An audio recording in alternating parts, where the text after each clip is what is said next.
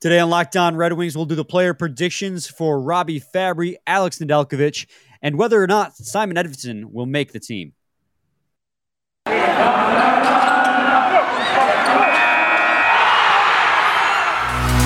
Your Locked On Red Wings, your daily podcast on the Detroit Red Wings, part of the Locked On Podcast Network. Your team every day.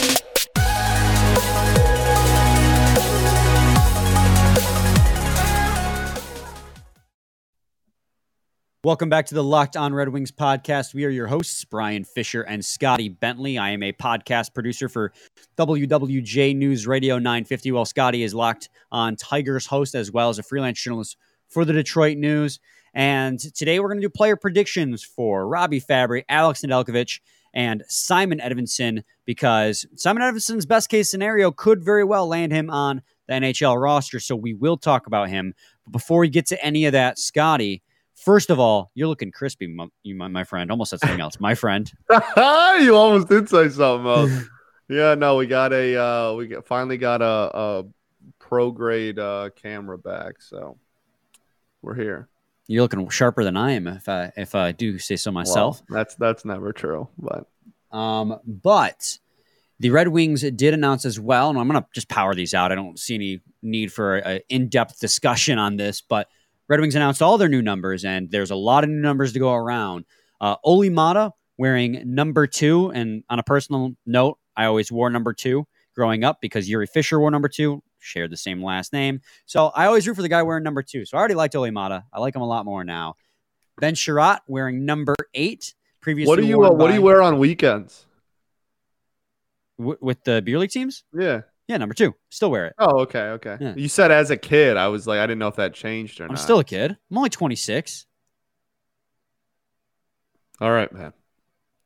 never, never let go.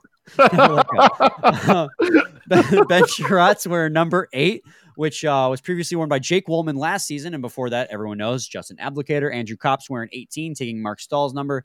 Uh, Austin Czarnik, when he plays at the NHL level, will be wearing number 21, and most recently worn by Thomas Tatar. I don't remember anyone else wearing number 21 off the top of my head. Mm-hmm.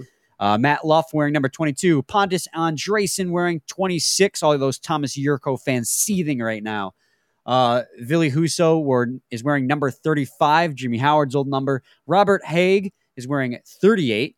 Uh, Mark Pysyk, Darren Helm's old number, number 43. Uh, Jussi Olkinuora. It's been a while since I said it, so got to work my way through that one. Uh, Bernier's old number, number 45. Stephen Kampfer, 54. David Perron, 57.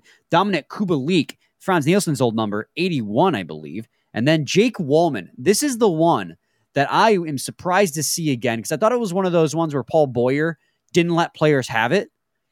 And he's wearing number 96, a number we have not seen since Thomas Holmstrom has worn 96. And you know what, Scotty? Screw it. I lied. I said we weren't going to have a conversation about this, but I have one question. Are there any numbers that in your book are just off limits? Because the Thomas Holmstrom one, Holmstrom one feels kind of weird and off to me. Yeah, it's it's definitely been a discourse that uh, some people have brought up on Twitter for sure. Um, I don't think. I mean, like outside of the retired numbers, like I, I don't think that I don't think 91 is going to be worn anytime soon. No, I think that one um, is one of um, those pseudo retired numbers. Yeah, like for sure. Um, I think like 13 probably. No, no, that won't get worn. Same with 40, I think. Right. Oh, I couldn't tell if you were shaking me off like no, you're wrong, or like no, you're. no, I'm agreeing with you. I'm shaking my head because I agree. Also, no. um. Yeah, I, I, think 13 is probably a safe bet to not get worn anytime soon.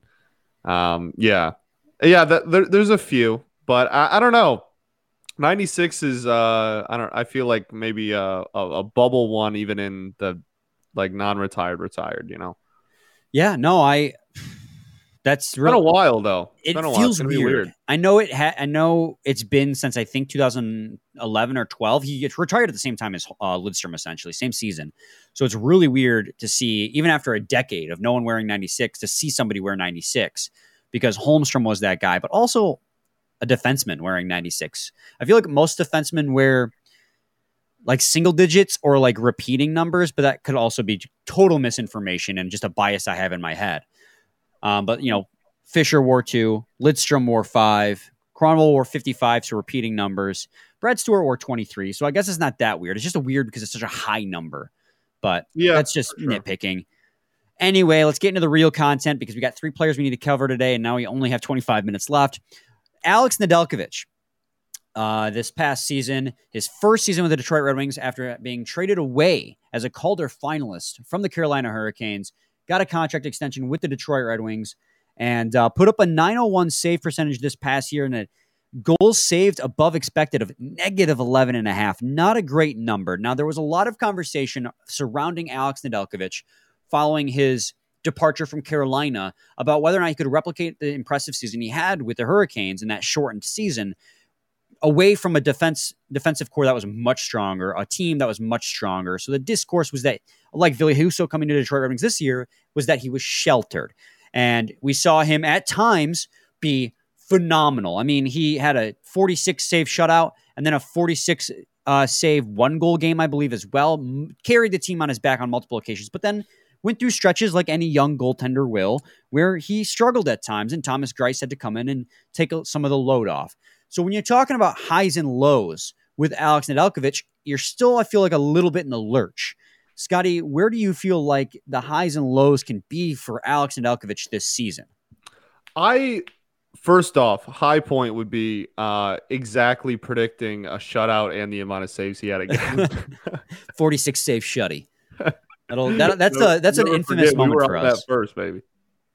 We were on that the night before. Um, you know, I, I I think for me personally, like I, I have pretty. I believe in the future of Ned, and and I believe in the future of the goalie position for the Detroit Red Wings, and and I really do think that if you were to talk like truly best case scenario, like the best type of season that Ned could have, I think there's a reality where he's starting two of every three games at one point and really takes a, a big leap and, and gets into not like last year where you know there was a point where he started every game for like seven games in a row including back-to-backs and everything. Like i don't think we'll we'll have that again because we improved significantly in in the other goalie uh position on this team. But i really do think that with how young he is and and how much promise he has shown in his first two seasons here that he could take a really big step forward and and truly become that like 1A goalie, uh, even with the improvements, um, really organizational wide, not just at the Red Wings um, level that that they've done at goalie this offseason. Yeah, so when it comes to talking about best case scenario with Alex Nedeljkovic, I mean, obviously, I think best case scenario is he comes out and cements himself as a starting goaltender. No need for a tandem whatsoever. 925 save percentage. Best case scenario. But if I'm talking about my realistic expectations for him, I, I want to see him have a better year than he did last year. I mean, he came, out at the end of the season, Scotty, and said that he wanted to do better and that he wasn't necessarily happy with the results he got this season. We obviously disagree. We think that given what the kind of team he was on, it, he looked phenomenal, especially at certain times.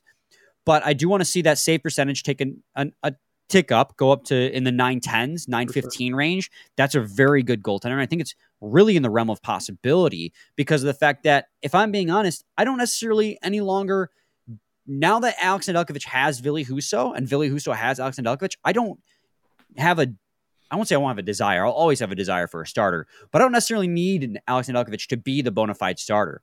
If he and Ville Husso, and we kind of talked about this when we talked about Ville Husso, their their their conversations are mi- intermingled because they have to be. They're the goalie core. If Alex Nedeljkovic plays 41 games in a perfect world, he play half the season, and Ville Husso plays the other half. He has plays 41 games, and you see a marked improvement in his uh, ability, as in like he goes to that 915 save percentage range.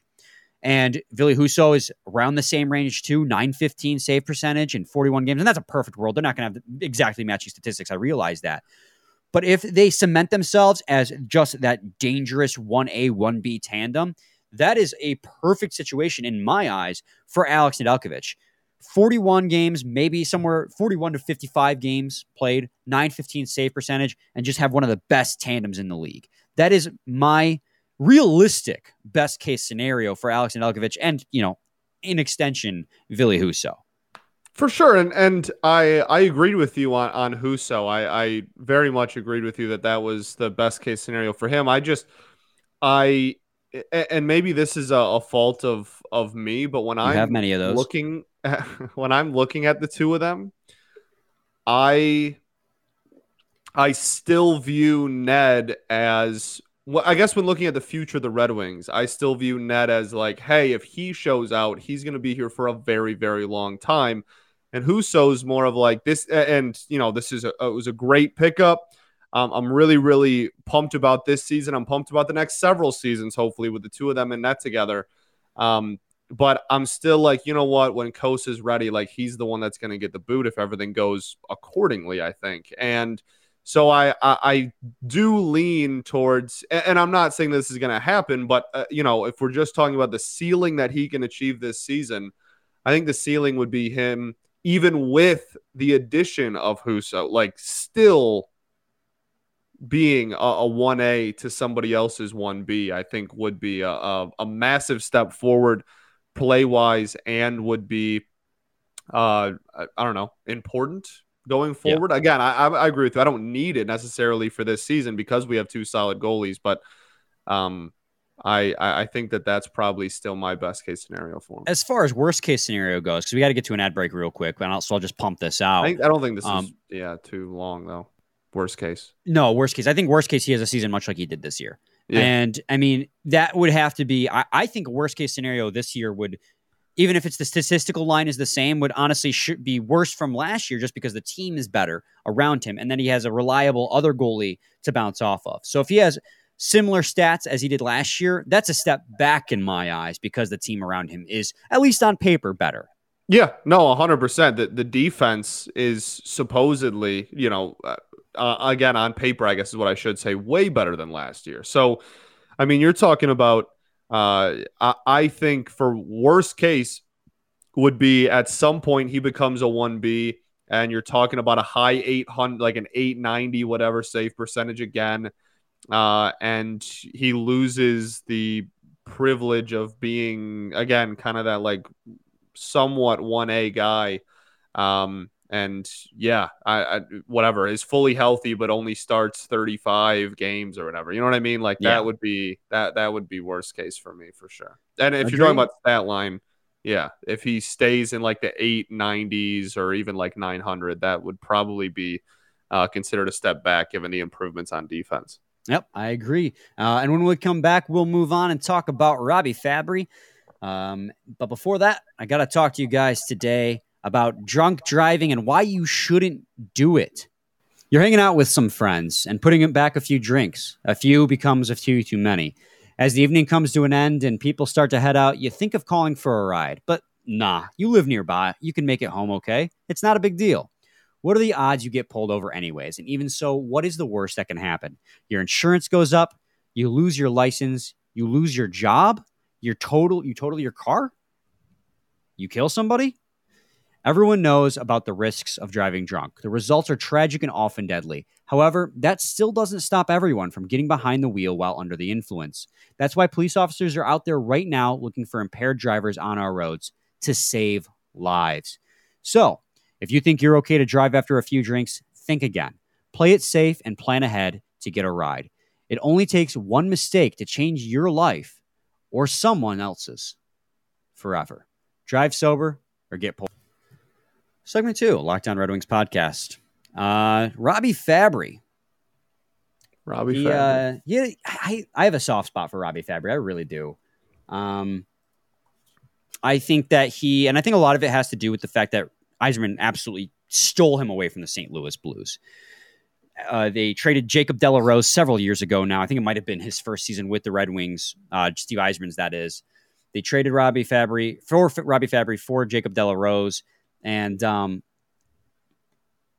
and he's been so good. He's been very good. In fact, Steve Yzerman gave him an extension this past year. But unfortunately, after 56 games played, he tore his ACL in his other knee. He had already tore his ACL twice and one of his knees, whichever one it is, I, I'm drawing a blank on at the moment. But this time it was the opposite knee. So now he has torn his ACL a cumulative three separate times.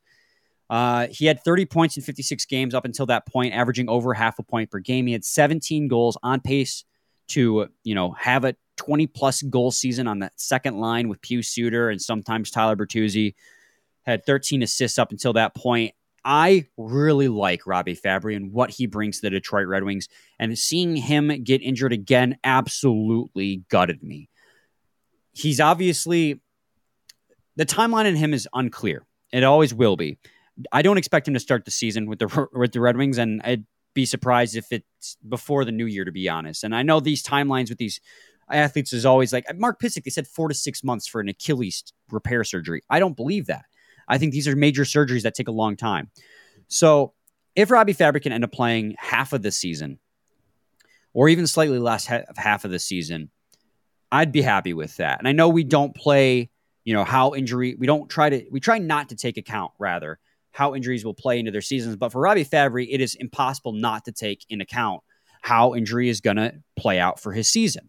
So I think coming back, best case, worst case scenario, if he can play even half the season at 41 games played and can somehow manage to have that half point game production that he had. Actually, he was slightly over half point a game, but if he can average half point per game over 41 games played, just as a guesstimation, a hypothetical, that would be my best case scenario because it's his third ACL tear. We know how brutal those can be.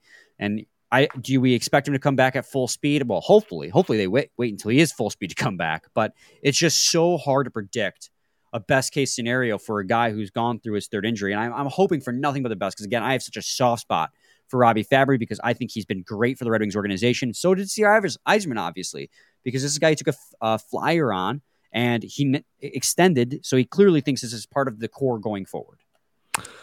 For sure, and and I think we all we all did too, right? Like that he was uh, he, he, was very much a bright spot on a team with not a lot of bright spots, and I uh, it, it super super rough situation. Never won injur- injuries period, and just like right after the extension, everything just really sucked. Um, yeah, I think you know best case is pretty easy. I think it's yeah, just that he he comes back healthy.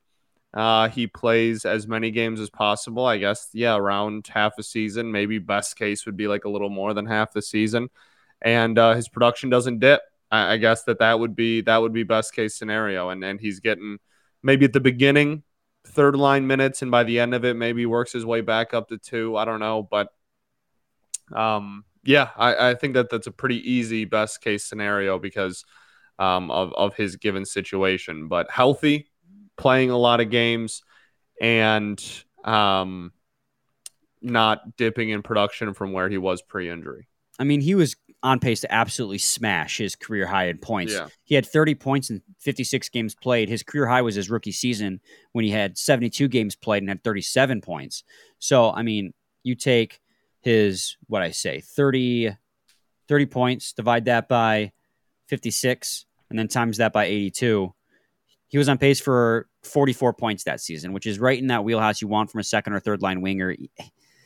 It's just it guts you, man. He was looking really really strong. So, I best case scenario is he comes back healthy and he's able to be productive. I mean, that's just the bo- the bottom line with a guy who's coming off of an ACL injury. And worst case scenario, and I'll do this. Worst case scenario, comes back healthy, but he loses a step speed wise.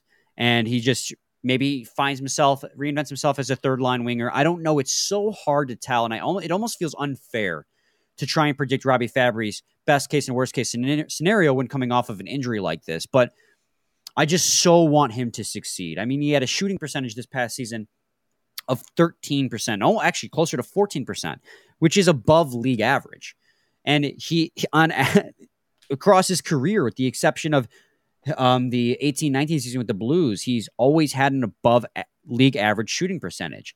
His the year prior with the Red Wings, where he had only 10 goals and 18 points in 30 games played, again shortened season, he had a shooting percentage of almost 18%. So he's you know a very good goal scorer, and on top of that, can accumulate assists as well at a pretty decent clip. So it's just I really want Robbie Fabbri to be healthy. And part of that's a personal bias. I mean, he's just a, I mean, you remember the human underneath, right? Whenever you remember the human underneath, you're like, this is a guy who's overcome advers- adversity twice already and now has to do it for a third time to try and make a third comeback in the NHL and be an effective player again. And he's done it every single time. And so personal bias is absolutely in there when talking about Robbie Fabbri and how much I want this guy to succeed because I love what he brings to the locker room. And he's got great eyebrow game.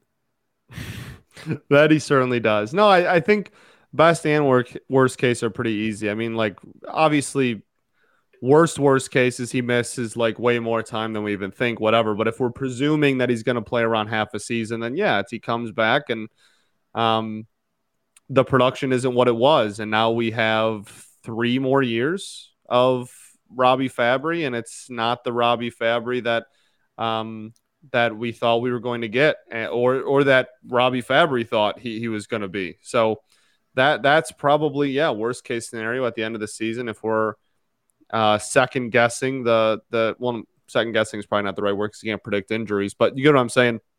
For feeling uneasy about the contract after the season, that's probably worst case for sure. Well, that's the thing too is he just signed that extension and it felt so earned for him. It felt yeah, so it earned. It did. Uh, that's unfortunately that's life. When we come back, we're going to talk about Simon Edvinsson and uh, his best and worst case scenario because he very well could be playing in the NHL at some point this season. But before we get to that, betonline.net is the fastest and easiest way to check in on all your live betting needs. Find all your favorite sports and events at the number one online source for odds, lines, and games. Find reviews and news of every league, including Major League Baseball, NFL, NBA, NHL, combat sports, esports, and even golf. BetOnline continues to be the top online resource for all your sports wagering information from live in-game betting, scores, and podcasts. They have you covered. Head to BetOnline today or use your mobile device to learn more about the trends and action. BetOnline, where the game starts. Segment three, Locked On Red Wings podcast. Scotty and I are talking about Simon Edvinsson now. And Simon Edvinsson, so far in three preliminary games played with the Swedish team, at World Juniors has, I believe, two points, just one goal and one assist. It was a nice slapshot goal that he had. But I mean, I think I think beyond all of that, and not to break down his World Junior gameplay too much, but is to just talk about the amount of minutes he is playing. One of those games he played 26 minutes of defense for the World Junior team. And I think that speaks volumes of where the coaching staff and I, am saying this out loud. I'm realizing, well, no, duh, speaks volumes. Mm-hmm. They're having him play 26 minutes a night, and that that does speak volumes of where the coaching staff believes he is as a as a player. They think this is a guy who, at what is he, 20 years old, 19 years old, something like that, can shoulder the workload of an entire team made up of the best U20 players in Sweden that goes to show that he is shoulders above the bulk majority of the players on that team. And I think it shows a lot of what he is capable of at the NHL level. Now, granted, huge, you know, uh, what's the word I'm looking for? Caveat here. NHL level, U20 juniors, big gap. But if he's playing 26 minutes, that clearly, in my eyes, shows that he is ready for that next step. And whether that next step is Grand Rapids or Detroit Red Wings, you know, we're not going to find out until Traverse City at the earliest. But I think it warrants the conversation, best case, worst case scenarios for Simon Edvinsson in this upcoming season. Yeah, I think best case for me is he makes the team out of camp because he earns it and plays the whole season with the Red Wings. And by the end of the year is what a solidified second liner. I, I, mean, like that's second pair. Like that's probably best case, and that's not saying that that's what I, I I'm gonna throw money on expecting to happen, but uh, I I think that that's probably best case scenario for me. I yeah, I completely agree with you. I mean, Simon Edvinsson, while at times has had a couple uh, brain farts, as I just had a brain fart trying to think of the word brain fart. He had a couple brain farts with Team Sweden, but again, You go back to the other side of things, he is still 19 years old, as I just confirmed. 19 years old. He's six foot six and he's already over 200 pounds, which you think six foot six, he should be over 200 pounds, but it's hard for a lot of these really young kids to put on muscle. He's already over 200 pounds and he's getting heavier in the good in the in a good way. As he as Steve Yzerman put it, he's thick. I think that his body maturation has come a long way. I think he can hold his own at the NHL level. The biggest thing is whether or not his brain is at that level yet. And, you know, you see a couple of those brain farts here and there in Team Sweden. Overall, he looks great. Again, playing 26 minutes. So, with that much exposure, of course, you're going to make a, a, another mistake or two over guys who are playing 13 minutes a night. But at 26 minutes a night, with the kind of physique he already has, the type of play style he has, I mean, he checks all the boxes. The only remaining box for him is whether or not the hockey IQ is there at the NHL level. So, at best case scenario, he makes opening night roster and he is a second line defenseman playing with Filip Hronek. Who would you Yeah, pair with him like- at that point? But that's a different conversation. Yeah, yeah, yeah, for sure. And and I'm I'm not sure.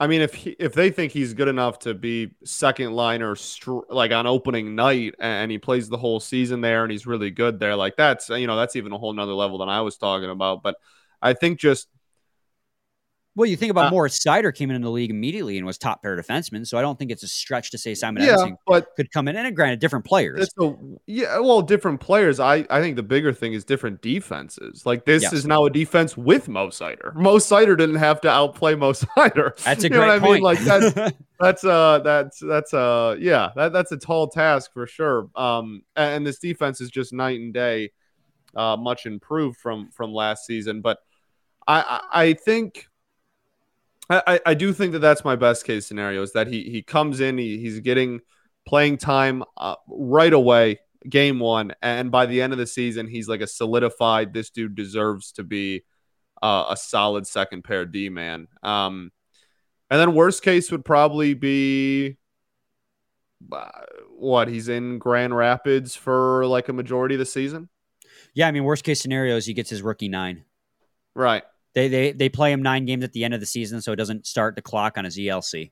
Right. That he's just not NHL let ready until they and they get eliminated from playoff contention. So they play him for nine games at the end. That's that's worst case scenario, and it's a very realistic. I honestly, I think the truth probably lies. I don't know. Actually, this is a this is a, this is a conundrum because you you being a baseball fan, you run into this way more in baseball. But that uh, trying to manage the clock on these this young talent. They did it this year with Jonathan Berggren. Even though the Red Wings probably could use an influx of talent, they decided to wait. They didn't give Berggren any NHL time at all. They could have given him, I think, because it was yeah, it was a they could have given him nine games. They didn't. So you, you get this weird conundrum where you either decide to play him his as many games as possible and screw it, start the clock, or you play him for that minimum nine. It could be at the end of the season. It could be spread out amongst the rest. Call him up their injuries. That's the that's the conundrum because I don't see a, a middle ground. If you're going to call Simon Edvinsson up, you're not sending him back down unless he is like abysmally bad, and I just don't see that happening with Simon Edvinsson. But I, I honestly, I'm leaning closer to him making the, the team out of training camp, to be honest, because I'm looking at his competition on this lineup. I mean, obviously Jake Walman just underwent shoulder surgery, so he's going to be out. And there's still a lot of got new guys they signed. He's not going to be given a roster spot, but can he outperform Stephen Kampfer? I think so. Can he outperform Robert Hägg? I think he possibly could. Could he outperform Jordan Oesterle? Yeah, I think so. Mark Pysyk just went under Achilles repair surgery, so he's out. So I think that there is room on this in in this lineup for him to outperform veterans. I, just because you sign a guy doesn't mean you he has to make the team out of training camp, right? You could very well just say this guy's not for us, waive him. I mean, they signed so many guys to you know league minimum contracts or just south or just slightly north of 1 million that if they decide to waive and he gets picked up, they and they don't really care because Simon Edvinsson's NHL ready. So just because there are more bodies at the defense, because there's more competition, let's say, doesn't mean he won't outperform. There's not a guarantee he won't make it just because there's more bodies, but there's also not a guarantee he will make it. Which Yes. in the end is very much sitting on the fence. But I, I think he very well could outperform some of those guys, is what I'm trying to get at. For sure. I think he has a better I think chance of a real making it than not. possibility he makes the team out of camp. absolutely. And I think that the um, if he doesn't, I I don't think if he doesn't make the team out of camp that it's just like oh he's guaranteed to only get the nine. Like I think if he doesn't make out of make it out of camp, there's a pretty real possibility that he gets called up pretty quickly out of there too. So yeah. All right. That does it for uh, Wednesday episode of Locked On Red Wings. It does. Yeah, got anything you got to get off your chest? We ball. Hmm. You really had to get that off your chest. I did. Okay. Uh, we'll be back on Friday. I have an idea for something to just break up the monotony of these player predictions. But if that doesn't work out, we will come back with another player prediction. Um, just kind of cleaning up the rest of the guys. We still got to do Oskar Sundqvist. We still got to do Givani Smith. Uh, Stephen Kampfer's a guy we got to do. There's a lot of a lot of guys that are new to the organization that are going to be just quick rapid fire. Just get them off uh, your chest, and then we'll be done. And we'll Scotty and I will have to come up with new ideas. So well, I mean, soon here we're going to start camp. Like not not too far down the road, we're starting camp. So yeah, I can't wait. I can't wait for a multitude of reasons. Yeah, man, can't wait. Uh, thanks for making Locked On Red Wings your first listen every single day. Now make your second listen Locked On NHL. Locked On expert, experts give you daily 30 minute podcasts on all things NHL all year long. Stay up to date on everything in the hockey world. Locked On NHL, your daily 30 minute podcast. Be back on Friday with a new episode. Same time, same place. It's your team every, every day. day.